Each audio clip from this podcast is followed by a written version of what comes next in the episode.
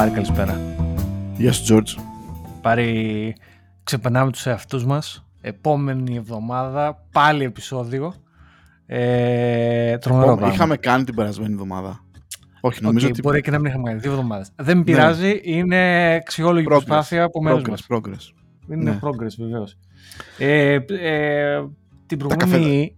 καφεδα- Τα καφεδάκια έχουμε μόνο φίλο μου στο Βαγγέλη, θα να πω. Ο Βαγγέλης μας πήρε καφεδάκια. Ευχαριστούμε, Βαγγέλη. Ευχαριστούμε πολύ, Βαγγέλη. Ένα για μένα, για σένα και ένα για την Ιωάννα. Γενικά η Ιωάννα έχει γίνει στανταράκι. Ε, ε, Σας είναι- ευχαριστεί. Είναι, είναι, μας ευχα... βέβαια όλους και είναι το third wheel η Ιωάννα. Είναι ο- ναι. Ε, λοιπόν, ε, ιδιαίτερα παράξενος καιρός εδώ πέρα στη, στο Λονδίνο, στο βόρειο Λονδίνο και γενικότερα στην Αγγλία. Δεν ξέρω, τουλάχιστον εδώ πέρα στο, στην περιοχή του, του Λονδίνου. Ε, αλλά εντάξει, δεν πρέπει να μας κάνει ε, εντύπωση να μην γινόμαστε σαν τους τυπικούς Βρετανούς που λένε συνέχεια για τον καιρό. Αλλά Ναι, μέσα εντάξει. σε μία μέρα μπορείς να... ε, είδαμε όλες τις τέσσερις εποχές, είδαμε το χειμώνα με χιόνι, είδαμε πολύ ωραίο ήλιο, είδαμε βροχή, είδαμε καταχνιά, είδαμε... δεν Ναι, ξέρω αυτό εγώ τι. είναι, αυτό είναι το θέμα. Ότι τη, τη τελευταία φορά που κάναμε το επεισόδιο είχε μια φανταστική ημέρα με, με ήλιο με 17 βαθμούς και σκεφτόμουν κιόλας με εκείνη την εβδομάδα δηλαδή, να μαζέψω και το χοντρό του μπουφάν, ξέρω εγώ, να το βάλω στην άκρη κτλ. Και μετά χιόνισε την επόμενη εβδομάδα, έριξε χιόνι. Ε, και ναι, γενικά ο καιρός είναι λίγο παλαβός. Δεν πειράζει όμως, εντάξει. Ε, ναι, είναι, είναι.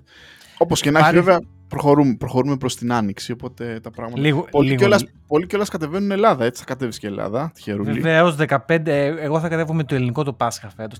Τα πάντα όλα. Κάπως, κάπως ψιλοκολλάει το, βρε- το καθολικό Πάσχα με το, το Ορθόδοξο. Έχουν μια εβδομάδα έτσι. Το, το, τη μία είναι τη μία εβδομάδα, την άλλη είναι το επόμενο. Οπότε θα κατέβω Ελλάδα και κατά τις- τις 15 του Απρίλη. Ε, νομίζω ένα καλό διάστημα και ο Απρίλης είναι διάμεσα. Σπάει λίγο ο, ο χρόνος.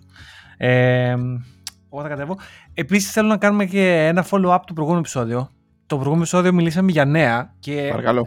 ε, δεν θα πούμε τι γίνεται, γιατί ξέρετε τι γίνεται. Τέλο πάντων, κα- κανιβαλισμός γενικότερα. Το προηγούμενο επεισόδιο και η κουβέντα που είχαμε για νέα ε, είναι πιο επίκαιρο από ποτέ, αλλά ε, μιλάγαμε για ποιοτικά νέα και επιπληρωμή συνδρομητικά νέα και μας ενημερώσαν διάφοροι φίλοι ε, για ένα κανάλι το Inside Story insidestory.gr θα βάλουμε ένα link από κάτω το οποίο αυτό είναι νέα επιπληρωμή Ε, Ζητάει γύρω στα 6, 6 ευρώ το μήνα; ναι το οποίο Να. α, πιστεύω για δεδομένα Ελλάδας σε κάποιους θα Είναι φανεί λίγο ακρι- φαντάζω ναι θα φανεί, Ναι, είναι θα λίγο φανεί ακριβό. ακριβώς σε κάποιους Ε, με δεδομένα ότι ας πούμε η- α, μ, στο εξωτερικό πληρώνεις για συνδρομές τύπου Financial Times 35 λίρες για New York Times ε, νομίζω είναι κάνει 20 New York Times και ε, το The Atlantic ζητάει 8 νομίζω ή 10 το μήνα και 5 ζητάει το Wired. Θέλω να πω ότι υπάρχουν δηλαδή διάφορα ε, tiers από τιμές ας πούμε. Ε, τώρα από πού ξεκινάς στην Ελλάδα και πού τραβάς τη γραμμή το Inside Story είναι τα πρώτα συνδρομητικά site που ξέρω εγώ τουλάχιστον με ειδήσεις και εντάξει, εκεί τραβήξαν τη γραμμή στις 6 λίρες. Ε, ελπίζω να πάει καλά και ελπίζω να υπάρξουν κάποια καλά άρθρα από εκεί μέσα. Θα δούμε. Θα το παρακολουθήσουμε. Μακάρι. Εγώ συνεχίζω να θέλω συνδρομή στο Financial Times, αλλά είμαι τσικούνης. Δεν μπορώ να δώσω 30 λίρες το μήνα. Έχουμε, έχω εγώ συνδρομή, ε, θέλω να σας πω ένα insight εδώ πέρα. Έχω εγώ συνδρομή στο Financial Times, οπότε κάθε τόσο άμα ο Πάρης βρίσκει καμιά είδηση και θέλει να τη διαβάσει. έχει, έχει βγει το δεκανίκι μου. Ε, George, ξέρεις, και του πετάω ένα link. Οπότε ξέρει ότι, σε, σε παρακαλώ, κάνε μου copy-paste να, να, να δω τι Ναι. λέει, με ενδιαφέρει. ναι, ναι, είναι ε, sharing is caring, παιδιά. Ε, οπότε... Τζαβατζής, τζαβατζής. Τζα- Βέβαια, η, αλ- Τζαβατζής. Η αλήθεια είναι ότι ανακοινώσα εδώ πέρα με τον Πάρη έχουμε κάνει share διάφορα. Δηλαδή, π.χ. ο Πάρης μετά είχε κάποια στιγμή ένα, μια συνδρομή στο ε, Cloud Guru είναι ένα site το οποίο λέγεται και έχει, έχει, έχει διάφορα tutorials πάνω. Δεν το είχα κλέψει αυτό κάνα δύο φορές για κάτι AWS ε, tutorial. Δεν γίνεται, υπάρχει αυτό. Το, το, στα, το σταμάτησα αυτό. Νομίζω μέχρι τον Απρίλιο ήταν, νομίζω σταματάει τώρα. Το σταμάτησα το πληρώνω γι' αυτό. Ε, εντάξει, και εγώ δεν ασχολούμαι τώρα με το. Από την έχει πέσει πληθωρισμός τώρα. Πρέπει να μαζευτούμε λίγο. George, να κόψουμε ότι υπάρχει και δεν υπάρχει. Ε, ναι, ε, ναι, είναι αυτό που συμβαίνει, είναι, είναι τρελό. Ε, δεν, δεν θέλω να είμαστε νοικοκυρές τώρα, αλλά Εντάξει, παιδιά, ανεβαίνουν όλα έτσι. Δηλαδή, τρελό. δηλαδή ανεβαίνουν τα, τα, τα, το cancel tax, ανεβαίνει το γκάζι, ανεβαίνει το ηλεκτρικό, ανεβαίνουν τα τρόφιμα. Δεν θέλω να το κάνουμε το podcast τη μιζέρια τώρα γιατί ανεβαίνουν τιμέ. Και εσείς τα ίδια υποφέρετε εκεί και όλοι μαζί παρέα. Είμαστε εκεί πέρα, στο ίδιο καζάνι βράζουμε. Ε, ναι.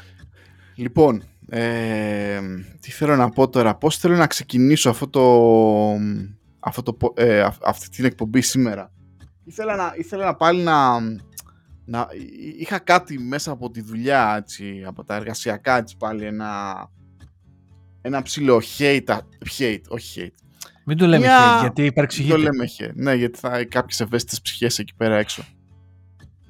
Λοιπόν, ε, ας κάνουμε μια συζήτηση να μου πεις την άποψή σου γιατί είσαι σοφός, ε, είσαι, έτσι, ναι, είσαι, είσαι ευγενικό παιδί, δεν είσαι και εμένα ρε παιδί, είσαι ναι. διαλλακτικό παιδί.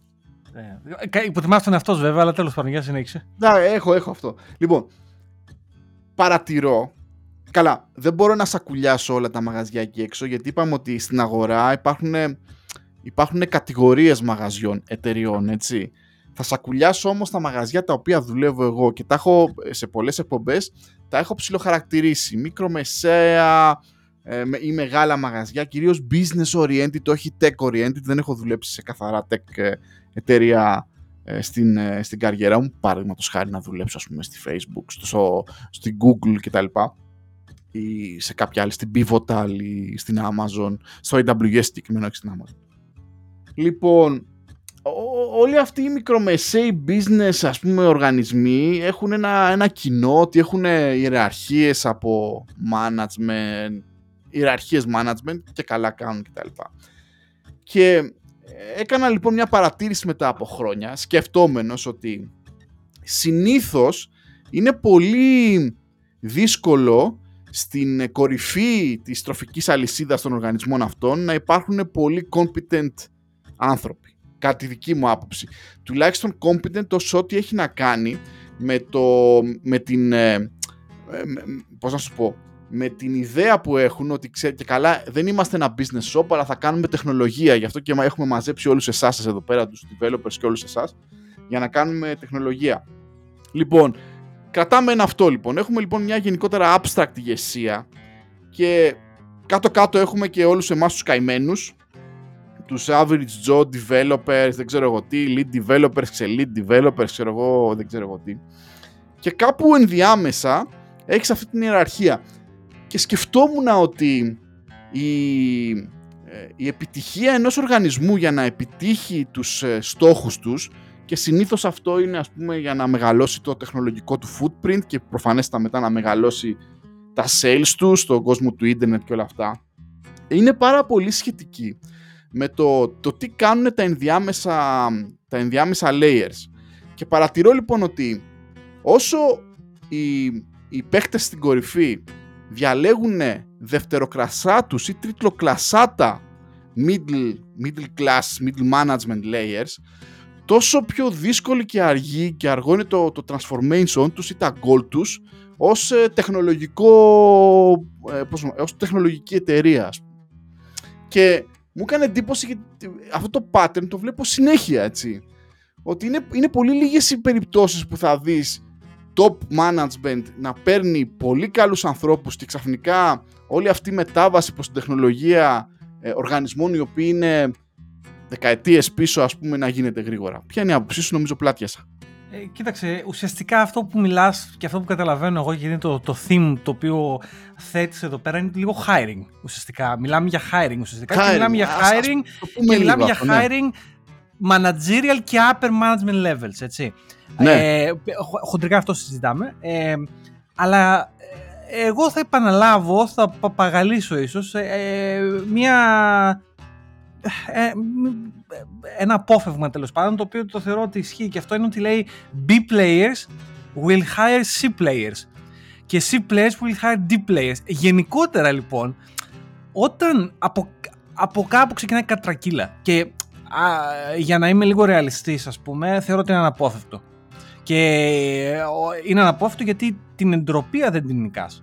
Δηλαδή μπορείς ίσως να κρατήσεις ένα επίπεδο σε μια εταιρεία όσο κάνει grow από τους 10 στους 100 και από τους 100 στους 1000 ως εκεί ίσως.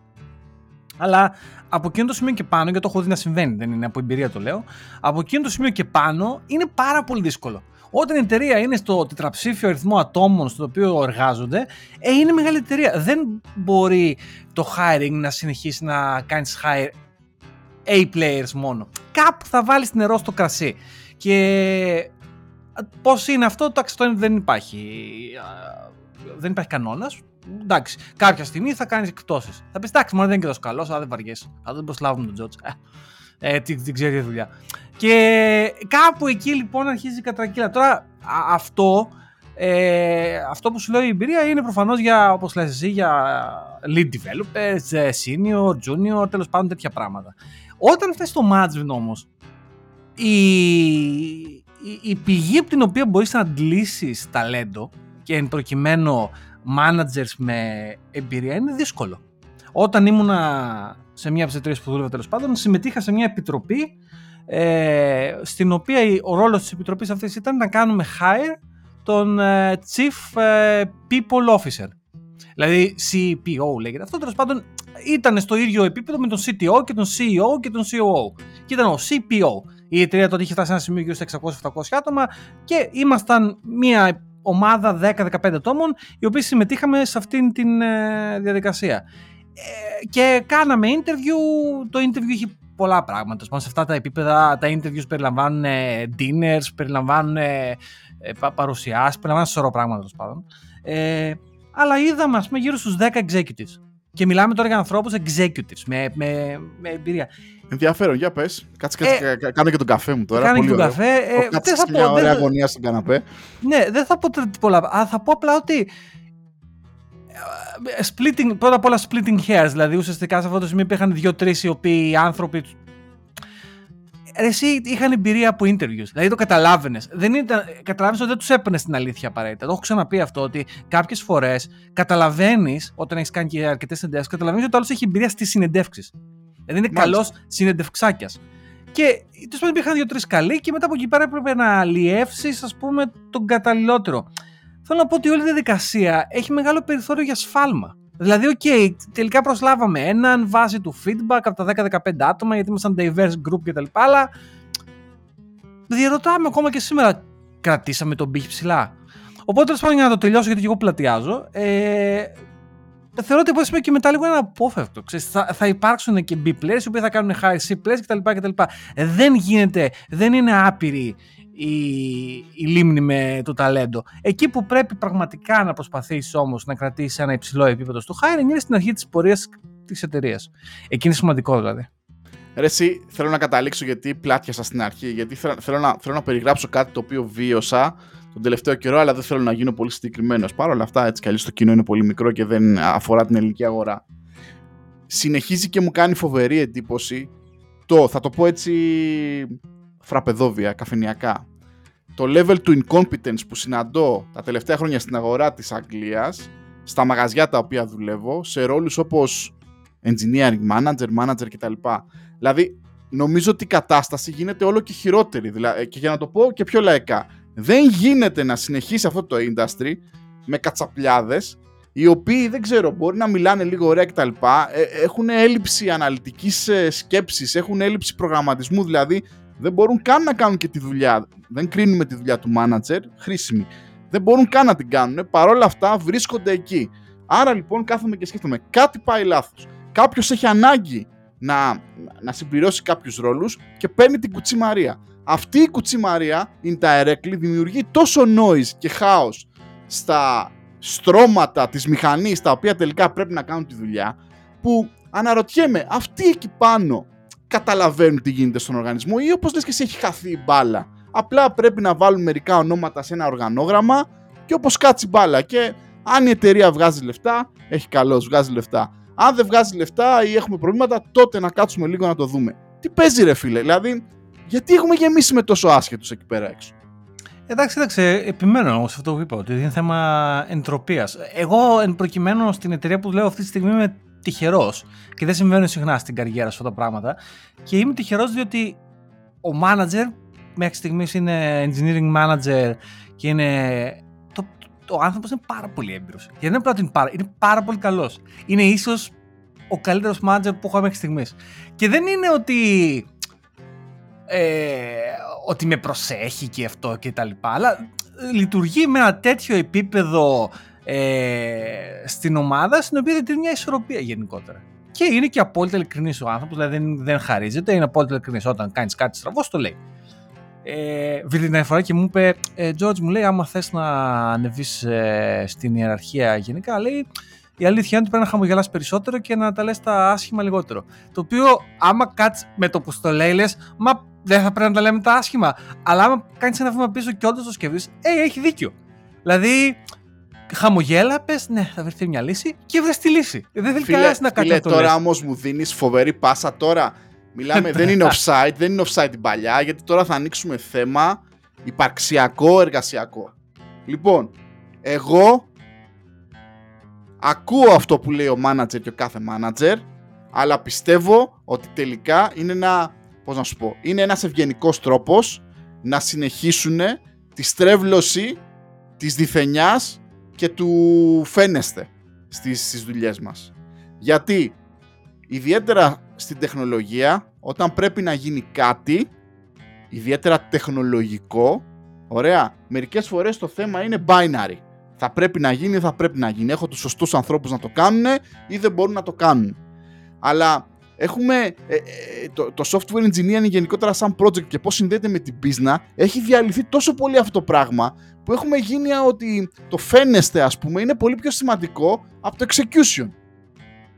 Ε, διαφωνώ με αυτές τις, δηλαδή τις ακούω, την ακούω την ανάγκη του κάθε middle management να φαίνεται θετικός στον πάνω γιατί επί της ουσίας εγώ έτσι πως το καταλαβαίνω είναι κανένας δεν θέλει να ακούει άσχημα νέα ναι, αλλά όταν έχεις να, νιώ... Ε, έχεις να λύσεις ένα δύσκολο πρόβλημα, έχεις να κάνεις ένα δύσκολο transformation, έχεις να κάνεις ένα δύσκολο pivot, έχεις να κρατήσεις, έχεις, έχεις το, το, το, δύσκολο πράγμα να, να πας 10 βήματα μακριά από τον ανταγωνισμό τεχνολογικά για να, ξέρω εγώ, επιβιώσεις, λέω, λέω εγώ τώρα. Όλα αυτά δεν γίνονται μόνο με χαμόγελα. Άρα, τι μας λένε όλοι αυτοί οι άνθρωποι, ότι εντάξει παιδιά σκάστε κολυμπήστε, φάτε τα σκατά, αλλά εμείς θέλουμε απλά να, χα... να χαμογελάμε μεταξύ μας. Κοίταξε, ε, θα παίξω το δικηγόρο του διαβόλου εδώ πέρα. Παίξ' το. Ε, και θα πω ότι είναι numbers game για το manager. Δηλαδή, άπαξ και ο manager δεν έχει το πολύ μέχρι τρία άτομα να κάνει lead, να μανατζάρει τρία άτομα. Δηλαδή, ναι, ναι, ναι. από τα τρία και πάνω, ε, είναι numbers game. Δηλαδή, είναι σαν να, σαν να βγαίνεις στον πόλεμο και θα πεις: OK, okay, κάποια κορμιά θα χαθούν. Ε. Το, η δουλειά μου δεν είναι να μην χαθεί κανένα κορμί, η δουλειά μου είναι να χαθούν όσο το δυνατόν λιγότερα. Και κάπου εκεί λοιπόν είναι ένα numbers game. Οπότε και ο manager θέλει, ε, ο, στο ευρύτερο, στην ευρύτερη έννοια των στόχων, ας πούμε, θέλει να επιτευχθεί ο στόχος χοντρικά on time. Τώρα, αν θα μας ξεφύγει και τίποτα, αν κάποιο πρόβλημα δεν λυθεί, αν κάποιος λίγο παραπονεθεί, νομίζω ότι κάπου είναι ένα, ρεαλιστικά αν θέλουμε να το δούμε, είναι ένα hit το οποίο είναι διατεθειμένος να το, να το πάρει. Και OK, okay, το, το, το, το αποδέχομαι, δηλαδή, OK. Okay. Μετά εσύ τώρα ατομικά σαν individual τι κάνεις είναι το ερώτημα, η απάντηση που έχω να δώσω σε αυτή την ερώτηση είναι ότι πρέπει να είσαι ρεαλιστής και εσύ ο ίδιος. Δηλαδή να πεις ότι, κοίταξε να δεις, μια δουλειά είναι, θα κάνουμε ό,τι καλύτερο μπορούμε. Αντιστοίχως και για σένα είναι numbers game. Δηλαδή σε φάση, OK, κάποια, κάποια πράγματα θα τα πασαλείψουμε, κάποια πράγματα δεν θα τα κάνουμε ποτέ, κάποια πράγματα θα είναι χάλια. Δεν βαριέσαι. Ωραία, ωραία. Θα κάτσουμε εδώ δύο-τρία χρόνια και θα φύγουμε. Να σου κάνω μια ερώτηση. Και πώς γίνονται. Αυτό, μακάρι να είχαμε έτσι έμπειρους manager να ρωτήσουμε Πώς γίνονται. Και όχι να μας πούνε βέβαια τα, τα, τυπικά, γιατί τα τυπικά τα ξέρουμε, μας τα λένε ήδη. Πώς γίνονται self-correct, ρε φίλε, οργανισμοί οι οποίοι έχουν. Ε, Πώς να σου πω, υπάρχει ένα κενό πληροφορίας σε αυτά τα layers. Δηλαδή, αν, ε, πάρουμε, αν δεχτούμε όλο αυτό που λες, ο manager παίζει ένα, ένα numbers game, ε, υπάρχει το, έχουμε μιλήσει παλιότερα το toxic positivity ή γενικότερα positivity κτλ. να πηγαίνει προς τα πάνω κτλ. Πώς αυτός που είναι πάνω ψηλά θα, θα πιάσει τα μηνύματα ότι κοίτα να δεις υπάρχει ένα, ένα θολό τοπίο και ενδιάμεσα όλοι αυτοί μου τα λένε τόσο καλά και τα λοιπά αλλά συγγνώμη, δεν κάνουν, οι αριθμοί δεν βγαίνουν ας πούμε, δεν πάει.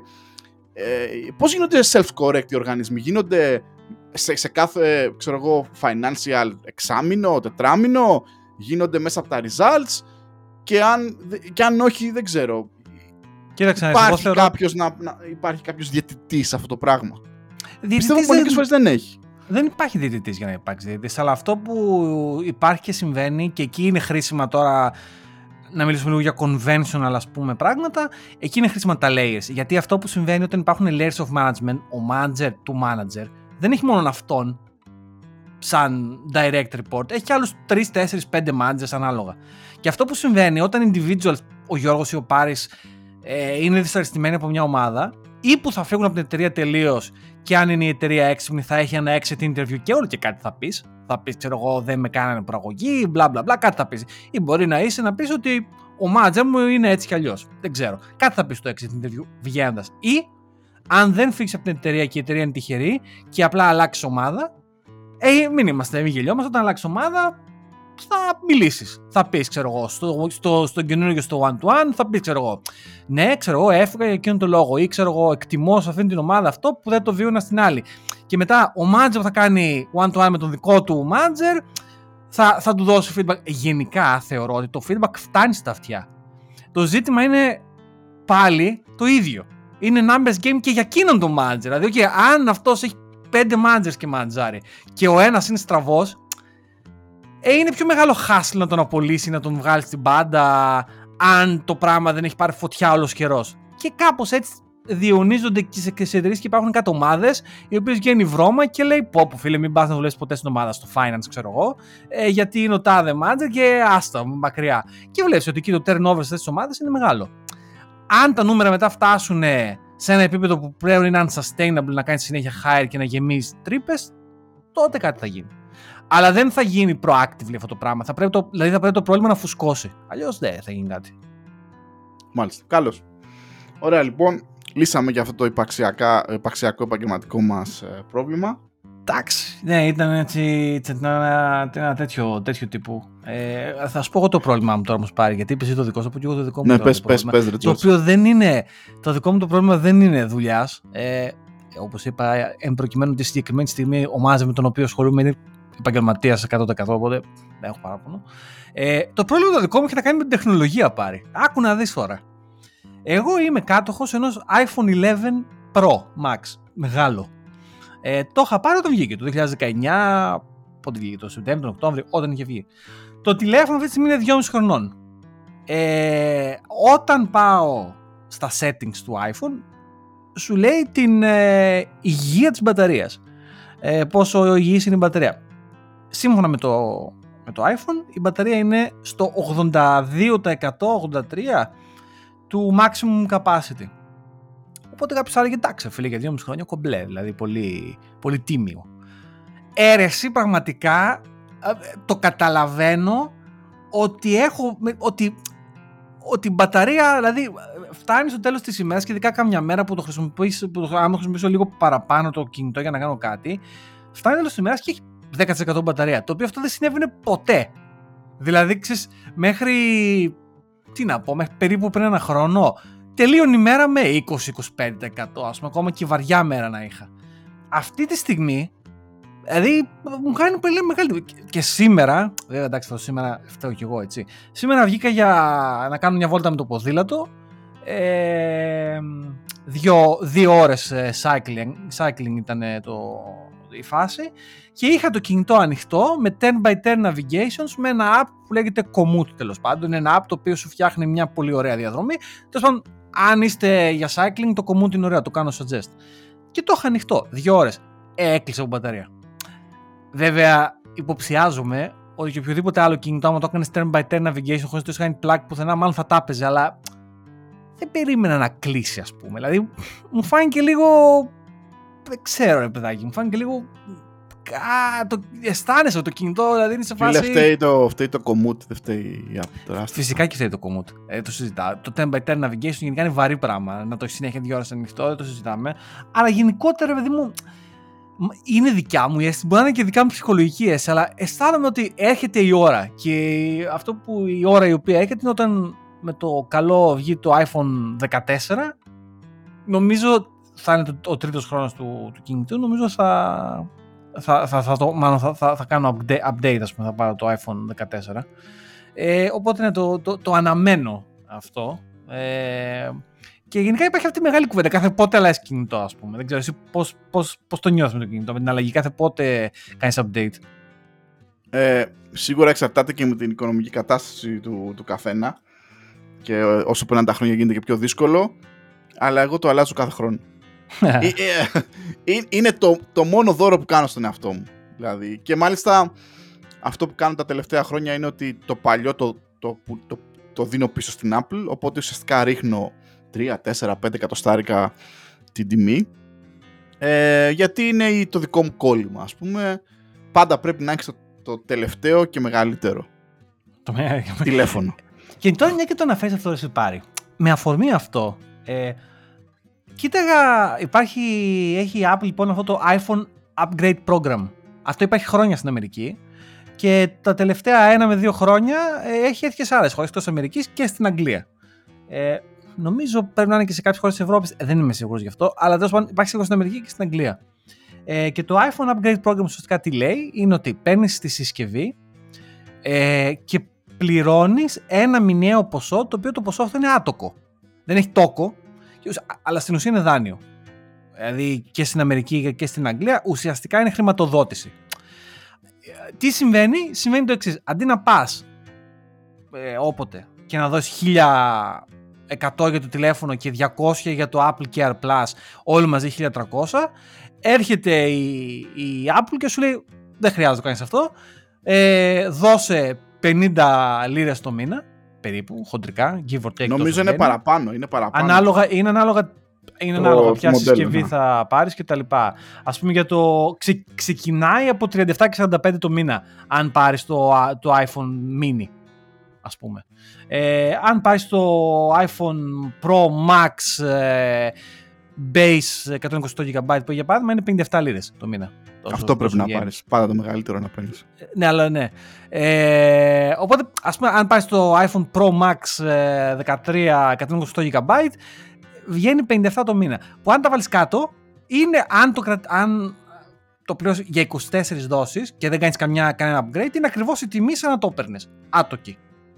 Ε, αν όμως πάνω στο χρόνο ε, θες να αλλάξεις κινητό, τότε λες στην Apple θα αλλάξω κινητό. Δεν αλλάζει τίποτα, τους δίνεις πίσω το, το υπάρχον και σου δίνουν το καινούριο. Ούτε μα, ούτε μου, ούτε τίποτα.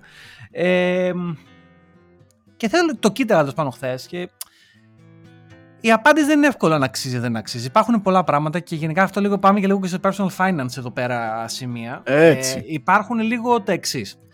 Ε, πρέπει να μετρήσεις και να βάλεις κάτω να σκεφτείς το opportunity cost των 1300 λιρών ή δολαρίων οτιδήποτε. Αν δηλαδή αυτά τα 1300 δεν τα έδινες μπαμ κασεράτα στην Apple και τα κράταγες στην άκρη σε ένα stocks and shares ISA ή οτιδήποτε να σου δίνει ένα, ένα ποσοστό 6 με 8% on average άμα έχεις Αλλά ένα... τώρα βέβαια βρες εσύ να μου δώσεις κάποιο 6-8% με τα Εντάξει, αν, α, α, μέχρι, αν μέχρι πηγαίνουν πέρυσι, καλά οι αγορές, ναι, μέχρι πέρυσι. Ναι, μέχρι πέρυσι ο, ο S&P 500 ε, έδινε, έδινε. Και μπορεί και παρακάνω σε κάποιες περιπτώσεις. On average, γενικά πάντως, τα index funds σε βάθος δεκαετίας και βάλε δίνουν 6 με 8%. Αυτό είναι το average. Ε, Τέλος πάντων, έστω και να τα έχεις στην, στην άκρη, παιδί μου, μια ώρα να έχεις ασθενώσουν εσένα και μπορεί να κάνει και ψυχολογικό. Μπορεί να μην, να μην τα έχεις επενδύσει τα λεφτά. Τέλος πάντων, υπάρχει ένα opportunity cost γενικά, ένα κόστος ευκαιρίας με αυτά τα λεφτά τα οποία δεν τα εξοδεύει. Και βάζει τη δόση η οποία είναι άτοκη. Αν λοιπόν αυτό το, το κάνεις value ως σημαντικό, τότε θα σου πω ότι αξίζει να το πάρεις το iPhone upgrade ε, program. Γιατί δεν πει κάτι παραπάνω. Υπάρχει το, το άλλο. Εγώ, σαν άνθρωπος για παράδειγμα, και πολλοί άλλοι άνθρωποι, έχω πρόβλημα να κάνω track κάποιες φορές πόσα subscriptions έχω. Και όσο περνάνε τα χρόνια, τα subscription services αυξάνονται. Και ε, ε, μέχρι, α, ξέρω, δεν ξέρω, το 1900, μέχρι το 1970 για παράδειγμα, το μόνο μηνιαίο που έχεις ήταν η δόση του δανείου για το σπίτι σου για παράδειγμα. Τώρα το 2022 έχεις το σπίτι, το αυτοκίνητο, το Netflix, ε, το δεν ξέρω, το, το, τα, τα πάντα όλα και το, το κινητό θα είναι ένα ακόμα κόστος. Φιλαράκι, δεν υπάρχει δικαιολογία σε αυτό. Είσαι συνδρομητής ακόμα ένα subscription σε online τράπεζα. Έχεις πια πολύ ωραία statistics στο κινητό σου που σου λένε κάθε πότε έρχονται τα recurring payments. Δεν υπάρχει Ναι, ναι, ναι, δικαιολογία ναι. τώρα να πεις ότι δεν ξέρεις τα subscription σου και στο κάτω-κάτω ρε George, πόσα είναι, 5, 10. Τέλος πάντων, Υπάρχουν όμως και εμείς είμαστε τυχεροί, έχουμε τράπεζες τύπου Monzo και τα λοιπά και μας τα λένε αυτά. Αλλά θέλω να πω ότι υπάρχουν ε, ακόμα τράπεζες και ειδικά στην Ελλάδα που μας ακούνε πάρα πολύ. Η Εθνική Τράπεζα δεν δουλεύει, το online banking δεν δουλεύει Σαββατοκύριακα. Δηλαδή, μιλάμε τώρα για τραγικά πράγματα. Έτσι. Δηλαδή, πού να τα πιάσεις και πού να τα αφήσεις. Εντάξει, θα, θα φτιάξουν κάποια στιγμή τα πράγματα Θα στην φτιάξουν, Ελλάδα. εντάξει. Θα φτιάξουν. εντάξει. Δηλαδή, τέλος πάντων, Θέλω να πω, ρε παιδί μου, ότι είναι ένα ακόμα subscription. Αν αυτό σε ενοχλεί, σαν concept, τότε οκ. Μην το συζητάς, δώσε τα λεφτά όταν να τα δώσεις μια φορά στα δύο, στα τρία χρόνια κτλ. Και, και άλλαξε το. Αν πάλι είσαι άνθρωπος ο οποίος το κινητό το κρατάς μέχρι να πεθάνει, υπάρχουν άνθρωποι οι οποίοι αντέχουν και έχουν ακόμα το iPhone το 6S. Οκ, εντάξει. Ε, Δεν έχω να πω τίποτα. Ξέρεις. Και πάλι μπορεί να σε ωφελεί, γιατί είναι άτοκα. Άμα θες, το κρατάς 24 δόσεις και μετά τις 24 δόσεις είναι δικό σου το κινητό. Δεν στο ζητάει πίσω κανένας. Δεν το κρατάς. Οπότε, τέλος πάντων, ε, σαν πρόγραμμα, θεωρώ γενικά είναι ωφέλιμο. Ειδικά, ειδικά αν αγοράζεις και το Apple Care Plus, που είναι η. Εγώ η δεν το extra- αγοράζω. Η αλήθεια είναι. Δεν το αγοράζω. Εσύ το αγοράζεις. ε, το, όχι, δεν το αγοράζω να πω την, την αλήθεια γιατί το ρισκάρω. Ε, βέβαια το Apple Care Plus έχει και. Άμα σου το κλέψουν ή άμα το χάσεις, σου δίνουν κινητό πίσω. Οπότε είναι λίγο σαν, σαν ασφάλεια. Κάποιοι το κάνουν. Αλλά εγώ ξέρεις, είμαι από τους ανθρώπους που δεν τα κάνει αυτά. Ούτε, ούτε βάζω στο κινητό ξέρεις, μπροστά στην οθόνη που βάζουν ε, ε, ζελατίνες και δεν, δηλαδή, δεν ξέρω. Όπα, όπα, όπα, όπα. Απαράδεκτος. Ζελατίνη βάζουμε όχι και πάλι. θήκη βάζουμε. Ω, να- Θήκη βάζω και θα σου πω γιατί βάζω. Βάζω, παίρνω πάντα τη δερμάτινη της Apple γιατί μου αρέσει πάρα πολύ. Γιατί Μ' είσαι αρέσει- hipster. Γιατί είσαι hipster, George. Αυτό μου, γι' αυτό. αρέσει, μου αρέσει πάρα πολύ η αίσθηση του δέρματος στην αφύπαρη. Είμαι τέτοιος Ναι, αλλά, αλλά, εκτιμώ τα ε, μικρά πράγματα. Όπως λέγανε και σε εκείνα τα βιντεάκια, will it blend. Δηλαδή, άμα σου πέσει κάτω, ρε φίλε, τι θα γίνει με το δέρμα; Όσο το σώζει, ρε, εσύ, αφού βάζει ένα λίπα πάνω στην οθόνη και εντάξει, πρέπει να πέσει. ε, Έχει πέσει πολλές φορές και με έχει σώσει. Δεν έχεις σπάσει ποτέ. Το όλο θέμα με το πέσιμο, να πω την αλήθεια, είναι να με χτυπήσεις στι γωνίες. Εκείνη το αδύναμος κρίκος. Άμα το κινητό χτυπήσει στη γωνία, καληνύχτα. Ε, οπότε κάνει δουλειά. Δεν. Όλα τα κινητά τη τα είχαμε δερμάτινη θηκούλα είναι σούπερ. Μ' αρέσει με βάλει σε σκέψη. Εγώ είμαι κάθε χρόνο για την ώρα. Δεν έχω κάνει αυτό το subscription γιατί λέω ότι μπορεί να υπάρχει κάποιος χρόνος που δεν θα μπορέσω να το πάρω. Αλλά επειδή είμαι back to back με τις εκδόσεις, δίνοντας το παλιό, έχω ουσιαστικά μια έκπτωση. Ε, αυτό ε. τώρα, που κάνεις, χάνεις λεφτά σε σχέση με το. Κατά πάσα πιθανότητα, ναι κατά Σίγουρα, πάσα γιατί πιθανότητα, τα ναι. έβαλα τα νούμερα κάτω χθες και χάνει λεφτά. Δηλαδή με αυτό που κάνεις. Οπότε θα, θα πάρω τη συμβουλή σου, George, παρόλο που είσαι Ναι. άνθρωπος που βάζει δερμάτινη θήκη στο iPhone, δηλαδή είσαι ντροπή του κόσμου και δεν Όχι, βάζεις ρε. και τζαμάκι και Δεν Gorilla βάζω Glass. μάκι, όχι. Ε, θα πάρω την άποψή σου και επειδή ο Σεπτέμβρης είναι κοντά. Ναι, ναι. Ε, ναι. Επίσης, Γιατί να, σκα... Γιατί να Ναι, σκα... και, παρακαλώ. ξέρεις τι, ε, και θέλω να πω και το εξής. Όταν τα παιδιά σου με το καλό γίνουν μεγάλα παιδάκια και κάποια στιγμή φτάσει η ηλικία εκεί, εντάξει, θα πάρουν χρόνια ακόμα. ε, Δεν είμαι οπαδός να δίνει τα παιδιά κινητά από μικρά, αλλά κάποια στιγμή θα θέλουν κινητό, ρε παιδάκι μου. Ε, έχω δει πολλές οικογένειες οι οποίες λένε από το να σκάω μέσα σε ένα χρόνο 4 χιλιάρικα για να πάρω 4 κινητά, γιατί θα θέλει και η Ιωάννα, θα θέλει και τα, και τα παιδιά. Γενικά, κάποια στιγμή θα χρειάζεται 4, 4 κινητά. Υπάρχουν άνθρωποι στην Αμερική που λένε, ξέρεις κάτι, οκ ρε φίλε, κάνω το subscription service για 4 κινητά, μου βγαίνει 200, 200 δολάρια, ξέρω εγώ, το, το μήνα για κινητά και άλλα 200 για να πληρώνω στο τέτοιο και είναι 400 και είναι μεγάλο ποσό και έχεσαι μέσα. Δεν ξέρω αν αυτό είναι κάτι το οποίο ένας γονιός είναι να το κάνει, να δίνει καινούριο κινητό στο παιδί. Ε, όχι, Εγώ ρε, δεν θα κα- το έκανα. Και κάθε χρόνο. Δεν θα όχι, το εντάξει, έκανα, Ένα ναι. και πολύ τους είναι να πούμε. Ναι, μέχρι, μέχρι να διαλυθεί. Ε, αυτή είναι η δικιά Να, μου πάρουμε, άποψη. να παίρνουμε πισάκια και τα λοιπά, εκεί μέσα, εκεί θα είμαι εκεί, να πάρουμε τα πισάκια, να παίξουμε κανένα game. Να... τι- Αλλά τώρα κινητό κάθε χρόνο, όχι, μόνο μπαμπάς. Ναι, μπράβο. Ούτε κάνει μαμά, ας πούμε, μόνο μπαμπάς. Γιατί ρε, εγώ όχι κάτι του κάνει, δεν κατάλαβα. Εσύ, κάνουμε, κάνουμε σκάτζα. Παίρνω το τελευταίο, δίνω το, πρώτο, το, το προηγούμενο και πουλάμε το, το τρίτο. Ναι, αλλά με Είμαστε αυτό, που σε ένα- συζη- με αυτό που συζητάμε τώρα όμως δεν θα γίνεται αυτό. Γιατί το κινητό θα το παίρνει πίσω η Apple κάθε χρόνο. Άρα δεν μπορεί να το δώσει το κινητό. Άρα στην δεν μπορώ Ιωάννα. να δυσαρεστήσω τη γυναίκα μου, άρα θα συνεχίσω να, το συγκεκριμένο pattern. Όχι, ρε, πάρει. Θα βάλεις και την Ιωάννα στο iPhone Upgrade Program να κάνει και η Ιωάννα να παίρνει καινούριο κινητό. Δεν δικαιούται η Ιωάννα κινητό. Σ- πω, σωστό. Ελπίζω να, μην- να μην άκουσα αυτό το επεισόδιο. έτσι, Άμα μην το δες. ακούσω το επεισόδιο. ε, Είναι ακόμα Ιωάννα- πίσω, είναι ακόμα πίσω. Ακούει τα παλιά, οπότε έχουμε ακόμα Ευτυχώς. καιρό. Ε, έχει Μέχρι ακόμα. να θα έρθει τα- Σεπτέμβρης. θα τα- Βέβαια, ρε φίλε, αυτό με το subscription. Ε, θα το μεγαλώσω λίγο, βέβαια. Πάμε σε άλλα ποσά. Ε, να πω ότι εδώ στη, στην Αγγλία πρώτη φορά αγόρασα αμάξι στη ζωή μου, έτσι. Μαζί με τη γυναίκα μου. Ε, γιατί όπως κλασικός Έλληνας και εγώ είχα το αμάξι του μπαμπά ή είχε και η γυναίκα μου αμάξι, δεν είχα αγοράσει ποτέ στην Ελλάδα. Εδώ αγοράσαμε όμως μεταχειρισμένο. Βέβαια να σου πω την αλήθεια, είμαι ένας μικροαστός, βλέπω εκεί τους γείτονες εδώ δεξιά-αριστερά με κάτι καινούρια ηλεκτρικά από εδώ από εκεί και κάποιοι γνωστοί μου έχουν στείλει κάτι link και έχει, έχει αρχίσει και γίνεται της μόδας αυτό το αμάξι και εσύ το έχεις, έχεις μιλήσει γι' αυτό. Το ξαναείπαμε αυτό στην εκπομπή, έτσι ναι. θέλω να δηλώσω, το έχουμε πει εδώ και κάνει δεκαετία Ιδιαίτερα αυτό το πρόγραμμα της Volvo που μου αρέσει και σαν εταιρεία. Αλλά ρε φιλαράκι, είναι πάρα πολλά τα λεφτά. Ε, Πολύ θα ήθελα ένα γιατί, Volvo όλα, γιατί είναι όλα μέσα, έτσι. Ναι, τα πάντα όλα. Συγγνώμη. Αλλά νομίζω ότι είναι πάρα πολλά τα λεφτά. Κοίταξε, τα λεφτά είναι πολλά, αλλά γιατί είναι πολλά; Πρώτον, όποτε το βαδιές το μάξι το δίνεις πίσω. Οπότε έχεις γλιτώσει όλο το κόστος το mental στο μυαλό σου το να το κρατήσω, να το πουλήσω, να το δώσω, τι θα γίνει. Δεν το θες, δώσ' το πίσω, άντε γεια. Αυτό σε χρεώνει, δεν είναι τσάμπα. Σαν ε, πώς να πω, σαν ευκαιρία. Δεν το δικαιολογώ, αλλά λέω ότι προφανώς αυτό κοστίζει. Επίσης, μετά το αυτοκίνητο μέσα έχει την ασφάλεια, το service, όλα αυτά. Ό,τι χρειαστεί, δεν, δεν νοιάζεσαι, το δίνεις πίσω και στο φτιάχνουν. Ε, κοίταξε να δεις. Ε, πρέπει να έχεις λεφτά. Δηλαδή, Α μην γελιόμαστε. Πρέπει να έχεις λεφτά για να το κάνεις αυτό το πράγμα. Έτσι. Δηλαδή, ναι, είναι... ρε, αυτό. Δηλαδή με τους μισθού που παίρνουμε δεν νομίζω ότι είναι για άνθρωπους σαν και εμάς. Εδώ το να πάρεις ένα καινούριο αμάξι τώρα. Ούτε το καινούριο έστω, συμφέρει κάτι γνώμη. Έστω ένα, πώς να σου πω, ένα Kia, ένα τέτοιο, όχι να μην πάρεις Volvo ή ένα γερμανικό κτλ. Μιλάμε για ποσά 30, 40, 50 χιλιάρικα. Ποιος θα έχει αυτά τα λεφτά έτσι ξαφνικά Αυτή, να τα δώσεις. Γιατί αυτό είναι το θέμα όμως. Γιατί πλέον κανένας, και το συζήταγα με ένα φίλο μου αυτό και προσπαθούσα στην Ελλάδα και το έλεγα. Πλέον η αγορά αυτοκινήτου, η συμβατική που είχαν οι γονείς μας και πέραν αυτοκίνητο και το είχαμε στο σπίτι 10 χρόνια και βάλε, δεν υπάρχει. Και για πολλά χρόνια δεν θα υπάρχει και ο λόγος για τον οποίο συμβαίνει αυτό το πράγμα είναι γιατί είμαστε πλέον στην τροχιά των ηλεκτρικών. Δεν έχει νόημα, παιδιά. Θα πάρουμε όλοι ηλεκτρικό. Είναι δηλαδή ζήτημα χρόνου απλά. Και με αυτόν τον γνώμονα σε αυτή την τροχιά στην οποία βρισκόμαστε, η τεχνολογία θα αλλάζει τόσο πολύ και τόσο γρήγορα που τα αυτοκίνητα και τα κινητά θα έχουν ακριβώς την ίδια λογική. Μετά από 3-4 χρόνια η μπαταρία του αυτοκίνητου θα φτάσει στο 80-85% και θα πεις εσύ Και θα το δώσει. Και εκεί όμως θα βολεύει να πεις ότι ναι, στην τριετία τελειώνει το leasing, πάρ το πίσω, κάντο ή θες φάτο, δεν με ενδιαφέρει.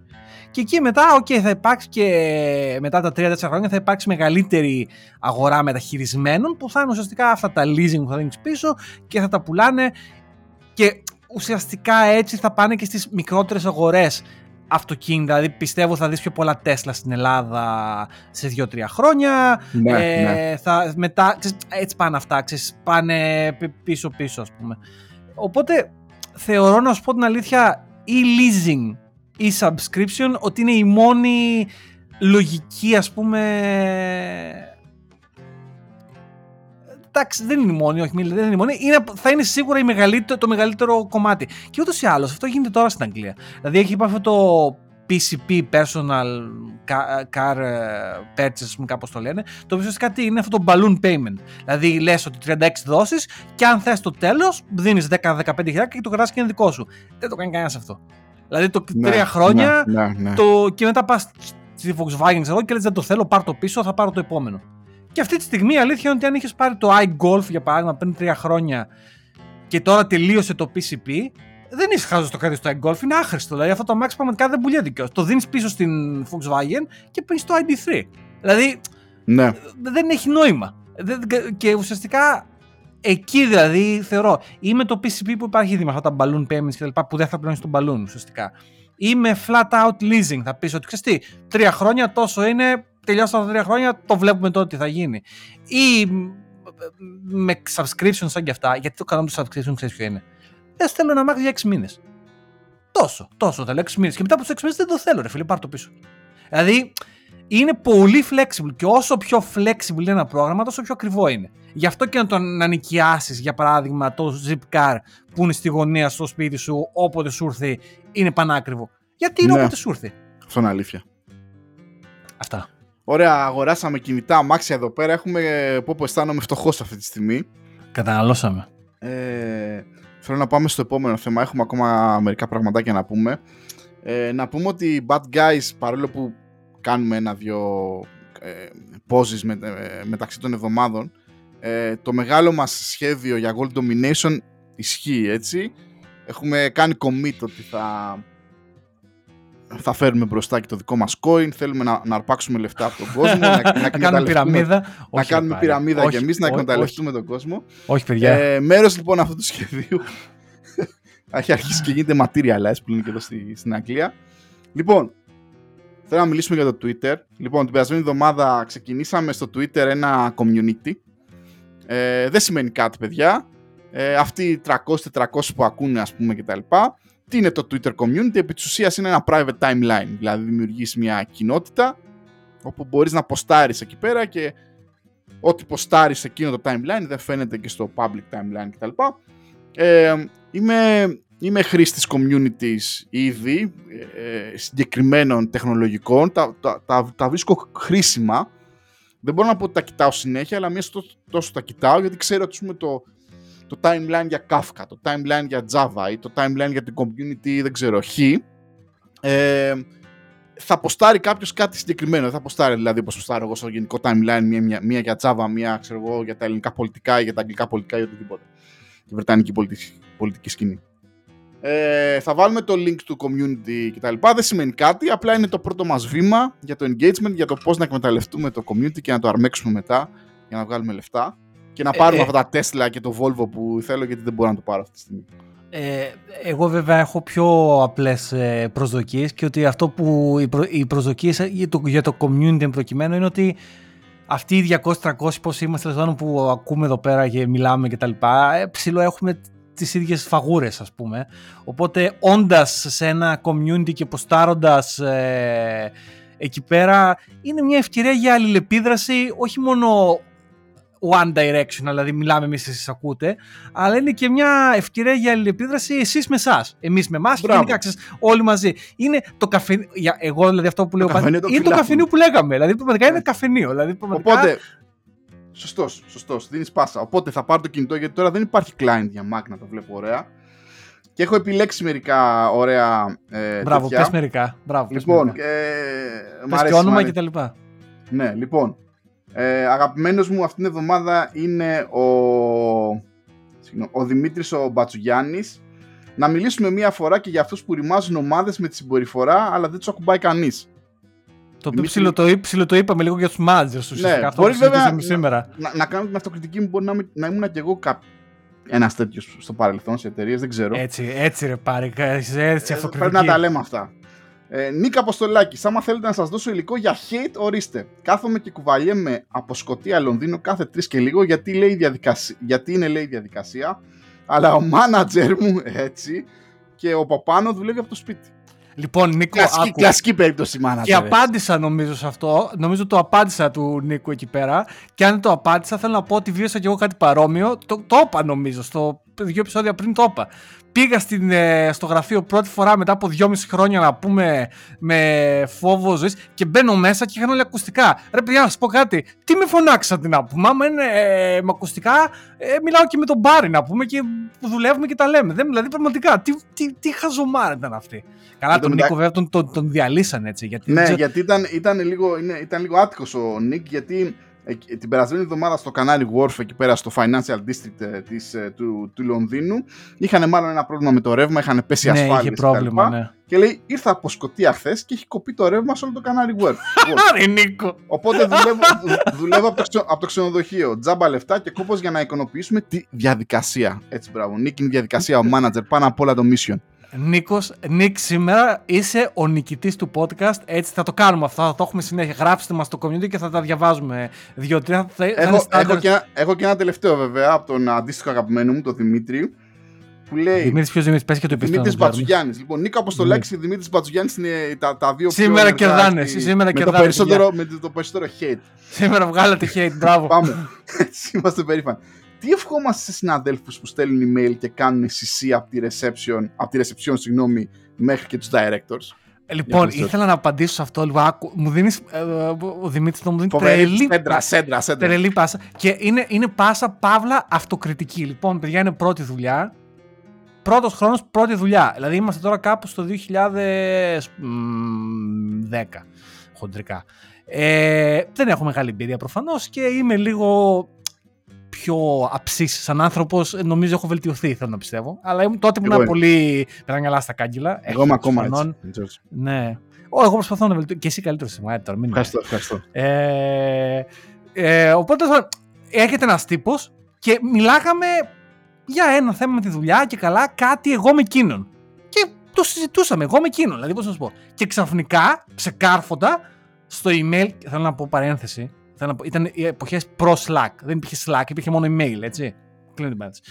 Και εκεί που μιλάει ξαφνικά, μου απαντάει και κάνεις εσύ το manager. Και έγινα Τούρκος. Όχι, του- έγινα τούρμπο. Δηλαδή το, το 'χασα. Του σηκώνομαι το γραφείο. Εντάξει, ποιο είναι το αστείο. Αυτός καθόταν τρία γραφεία παραπέρα. Σηκώνομαι το γραφείο μου. Πάω στο γραφείο, λέω, Ε, μπορώ να σου μιλήσω λίγο. Μου λέει ναι. Λέω, Μπορούμε να πάμε σε ένα meeting room. Λέει, οκ. Πάμε στο meeting και του 'βαλα τις φωνές. Σαν Βησιγότθο, μιλάμε Brute. γκάριξα. Brute. Σαν χαζός. Έσκασε άλλος από το δίπλα meeting room και λέει: «Ε, Μπορείτε να κάνετε λίγο ησυχία γιατί έχουμε ένα meeting. Αφού δεν τον έπιασα από το λαιμό και Ρε, εκείνον, αγάμισου εκεί και εσύ την- να πούμε. ε, θέλω να πω σε αυτό το σημείο ότι και δίκιο να είχα, που ψιλοείχα θεωρώ ε, στην αρχή, με το που έκανα σαν βλάκας και φώναξα και γκάριξα, το έχασα. Ε, δεν είχα κανένα δίκιο από εκείνο το σημείο και μετά. Η αντίδρασή μου ήταν ασυμφόρητη, χαζή και πεδαριώδης. Αλλά ήμουν 24 χρονών και πάλι καλά να λέμε. Αλλά τέλος πάντων, ε, Δημήτρη, η απάντησή μου από αυτή την εμπειρία είναι ότι και δίκιο να έχεις, ε, πρέπει να δεις την ψυχραιμία και να μην πεις τίποτα. Δεν καμιέται. Α στείλει όποιο θέλει. Α φωνάξουν και τη θιά τους. Τι σε νοιάζει εσένα. Εσύ να επαναλάβεις το ίδιο και το ίδιο και το ίδιο μέχρι να το καταλάβουν. Αυτά. Το τεράστιο μας community έχει 62 μέλη, μόλις τώρα έκανα approve ένα. Θα βάλουμε το link. Είναι βάλουμε με, link. inv- με invitation για να, μην, κα- για να μην έρθει και κάθε καρδιά σκαρίδι, γιατί υπάρχουν και Ρε πολλοί που Σιπάρη, εγώ, σπαμάρουν. δεν, είναι- δεν, το- δεν, ξέρω. εγώ λέω να το ανοίξουμε, να αφήσουμε έτσι. Λες, όχι invita- με invitation. ε, Είναι καφενείο, παιδιά, είναι πριβέ. Εσείς που μας Όχι, ακούτε, θα βάλουμε, ξέρετε. το, θα βάλουμε το link και, Α, όποιο, ναι. και εντάξει, θα βάζουμε τις γνωστές φάτσες. Ε, Κάνουμε λίγο face control. Άμα, άμα έρθετε με παπούτσι, ας πούμε, που δεν μας αρέσει, ο Πάρης κάνει. Άμα έρθετε και το παπούτσι που δεν αρέσει τον Πάρη, θα σας διώξει απάτα ναι, αλλάξει ας το πούμε, παπούτσι, ή ξέρετε. politically correct απαντήσεις και τα λοιπά, παιδιά, για το mission. manager. Όχι, εγώ είμαι εγώ το politically correct. Θέλω, θέλω ναι, να είστε politically correct. Λοιπόν, όμως, να μείνω στο Twitter λίγο και να μιλήσουμε τώρα λίγο εκ, εκτός από τη, έξω από τη μεγάλη κοινότητα των bad guys. Ε, το έχουμε πει ξανά, το, το feature με τα spaces του Twitter. Τρομερό Λοιπόν. έτσι. Μπράβο, καλό, καλό θέμα. Πάμε λίγο τώρα να, να πούμε κάτι τι γίνεται αυτή τη στιγμή στο ελληνικό Twitter, φίλε, να, να μελετήσουμε έτσι λίγο το θέμα. Και γενικά δεν θέλω να πω, αλλά στο ελληνικό λίγο το, το πιάσαμε τα, από τα μαλλιά. Πες, λοιπόν, ναι. φίλε, το, γεν- γενικά το feature αυτό με τα spaces ε, τα spy.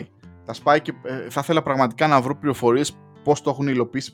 Δεν νομίζω ότι έχουν κάνει κάτι διαφορετικό από ήδη υλοποιημένες λύσεις, απλά έχω περιέργεια πώς το έχουν υλοποιήσει σε τόσο scale. Εμένα αυτό με ενδιαφέρει, έτσι. Το, σ- τι, δηλαδή, πώς δουλεύει τεχνολογικά και σε τι scale αυτό το πράγμα δουλεύει, γιατί ξέρω Ναι. πάρα πολύ καλά ε, πόσο intense είναι το, το voice, έτσι. Δηλαδή, το να κάνεις voice και σε τέτοιο κάνουν sc- μα- scale μα- είναι. multicast και τα λοιπά. Τέλος πάντων, μπορούμε να πούμε και μια βλακεία τώρα, ίσως κάποιος πιο ειδικός να μας πει. Να, μα ξέρει κανένας Λοιπόν, παιδιά. Ναι. Ε, αυτή, την, αυτή την εποχή στην Ελλάδα, όπως ξέρετε, δεν είναι δηλαδή, έστω αν διαβάζεις λίγο εφημερίδες, υπάρχει αυτό το μεγάλο, αυτή η μεγάλη υπόθεση με αυτή την κυρία, η οποία κατά πάσα πιθανότητα σκότωσε τα τρία της παιδιά, από την Πάτρα, μπουρ, μπουρ, μανταλάκια. Λοιπόν, δεν θα πάρουμε θέση, είναι αρκετά λυπηρό θέμα. Ε, εγώ δεν, δεν το παρακολουθώ τόσο, να σου πω την αλήθεια, προσπαθώ να το αποφύγω για συναισθηματικούς λόγους μπουρ, μπούρου. Ε, Παρ' όλα αυτά κάθομαι ως ε, παρατηρητής τεχνολογίας και βλέπω την, ε- την επίδραση του feature, του Twitter Spaces, πως έχει, έχει κάνει μια έκραξη, ε, έκραξη, έκρηξη συγγνώμη, στον average user, στην average νίτσα, συγγνώμη νίτσα από το Γάλλιο, ε, του Twitter. Δηλαδή, ε, ουσιαστικά δημιουργούνται rooms, ωραία, από κυρίως γυναίκες αυτή, αυτή τη στιγμή, Εντάξει, όχι μωρέ. Γενικά Εντάξει. είναι κόσμος, δεν είναι θέμα. ή δεν από είναι θέμα- δημοσιογράφους. Ε, Ναι. Κοίτα να δεις, υπάρχει και μια στρέβλωση γενικότερα. Τι θα, θα πω την άσχημη πλευρά. Δημιουργούνται rooms με 400-500 άτομα που έτσι και μπεις και τα ακούσεις, είναι σαν ένα λαϊκό δικαστήριο. Ναι, είναι το παιδιά, οποίο, αυτό το είναι, οποίο ναι. δεν το θεωρώ, να σου πω την αλήθεια, όσο και να γελάω και να κάνω πλάκα, δεν το θεωρώ πολύ υγιές. Όχι, είναι, είναι, είναι ανθυγινότητα. Τι, είναι, είναι, είναι, φάση, είναι, καφ, είναι, είναι φάση καφενείο πλατεία. Ήρθαμε να κράξουμε, πάρτε τους στο κεφάλι, σκοτώστε τους, κρεμάστε τους κτλ.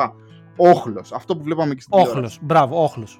Ε, από, κάνω ένα βήμα πίσω, έτσι. Από ό,τι φαίνεται, αυτό το feature που είναι ένα room που έχει ένα πολύ σχετικά απλό moderation, δηλαδή μπορώ να σου δώσω το μικρόφωνο ή όχι, είναι ιδιαίτερα επιτυχημένο. Και κοίτα να δεις τώρα πώς το Twitter πολύ έξυπνα αντιγράφει επί της ουσίας την άλλη βλακία, το Clubhouse, το οποίο μας πλασαρίστηκε σαν ε, white bros, ας πούμε, VC tech, δεν ξέρω εγώ τι. Καλά, ναι. Ε, ναι. ναι.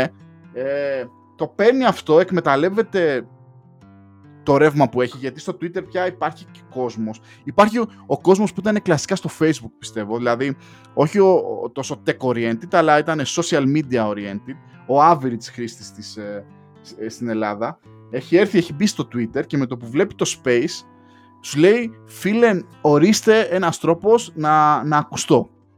Και μου κάνει φοβερή εντύπωση. Δηλαδή, ακούω κάποιες κυρίες και να λένε ότι «Α, εγώ ήμουν στο facebook μέχρι τώρα, τώρα το έχω καταλάβει αυτό το, το space και είμαστε εδώ πέρα για να πούμε το, το πόνο μας και να εκφραστούμε κτλ. κτλ.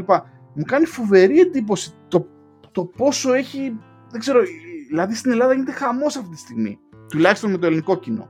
Ε, εγώ θέλω να, πιάσω, να πιαστώ λίγο από ένα πράγμα το οποίο εγώ βρίσκω προσωπικά intriguing ας πούμε, στην όλη υπόθεση και με το Spaces που έχει κάνει το Twitter αλλά και με το Communities και ουσιαστικά εγώ αυτό που θα πω είναι ότι ουσιαστικά το Twitter κάνει ένα ψηλοπίβοτα αυτή τη στιγμή ε, σε business επίπεδο. Ωραίος, ωραίος, Γιατί αυτό που κάνει αυτή τη στιγμή προσπαθεί να προσελκύσει ακριβώς μερίδες του κοινού που δεν τις είχε πριν. Γιατί Ήταν στο Facebook το... κυρίως, συμφωνούμε Ακριβώς. σε αυτό. Ναι, ναι, ναι. Πρώτον λοιπόν δεν είχε κάτι αντίστοιχο με το Facebook Groups το οποίο το Facebook Groups είχε μεγάλη τοξικότητα και έχει μεγάλη τοξικότητα κάποια, αλλά κάποια όμως άλλα Facebook groups δημιουργήσανε genuine communities. Και Κανονικά δηλαδή. ναι, είχε value για κάποια. Δεν είναι όλα άσπρα ή μαύρα, αλλά είχε πολύ toxicity κάποια αυτά. Θα έχουν ακριβώς το ίδιο πρόβλημα, θεωρώ, στο Twitter. Ελπίζω τουλάχιστον να έχουν καλύτερα moderation tools και να το χειριστούν καλύτερα. Θα, το μέλλον θα δείξει αμφιβάλλω. Ε, και το άλλο είναι το Spaces ακριβώς που λες πάρει, το οποίο πήρανε ένα μοντέλο ε, αλληλεπίδρασης, ε, το οποίο το εισήγαγε όμορφα το Clubhouse και το αντιγράψανε ξεκάθαρα.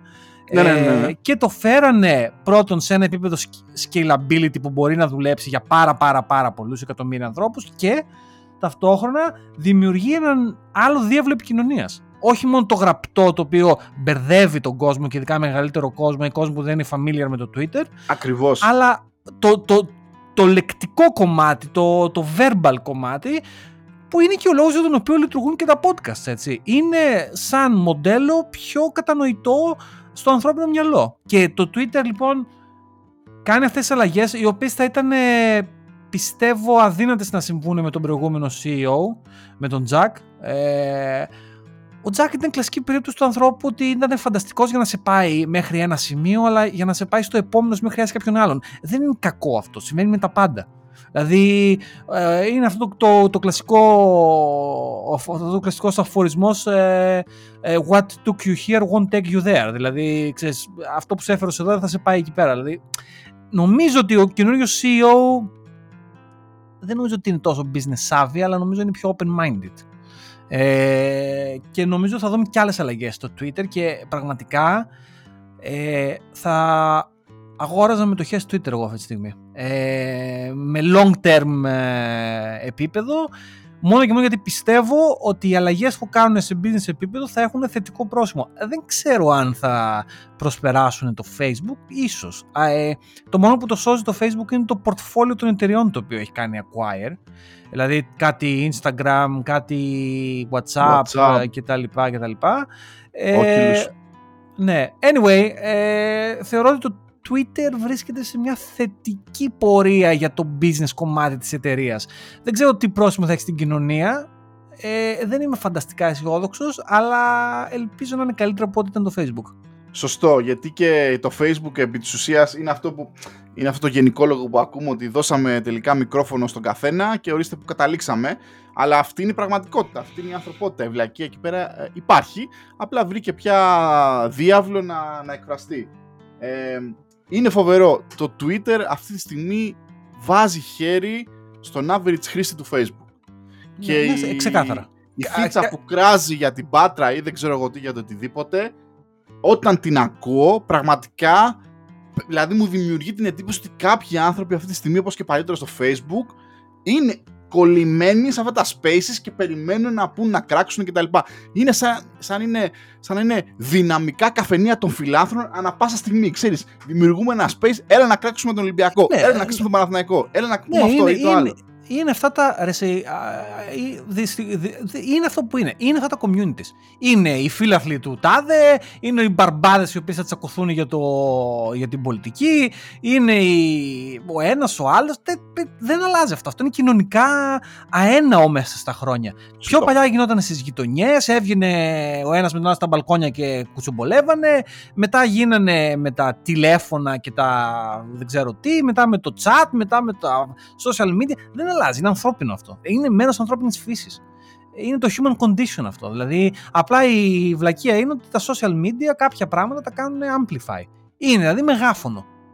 Και δυστυχώς φτάνει πιο μακριά η βλακεία. Αυτό που σταματούσε στη γειτονιά πλέον γίνεται παγκόσμιο. Τέλος πάντων, ε, τα είπαμε και τα business. Ε, Επίσης, να πω ένα τελευταίο μια για να αναφέραμε το, το Facebook και αναφέραμε το Instagram. Το Instagram εισήγαγε NFTs. Δεν ξέρω ακριβώς τι θα είναι αυτό και θα κάνει στο Instagram τα NFTs, να πω την αλήθεια. Αν και έχω ανθρώπους γνωστούς που δουλεύουν εκεί μέσα, δεν έκατσα ποτέ να ασχοληθώ. Γενικά αυτά τα NFTs το έχω ξαναπεί πολλές φορές, δεν τα πιστεύω ιδιαίτερο σαν, ε, σαν τεχνολογία, αλλά ας μην μπούμε εκεί πέρα. Ε, αυτά ε, και για τα business, ε, παύλα, Twitter. Ωραία. Λοιπόν, σχεδόν μία ώρα. Είδες τελικά, ήμασταν λίγο προβληματισμένοι στην αρχή γιατί δεν είχαμε καθαρή ατζέντα, hate ατζέντα.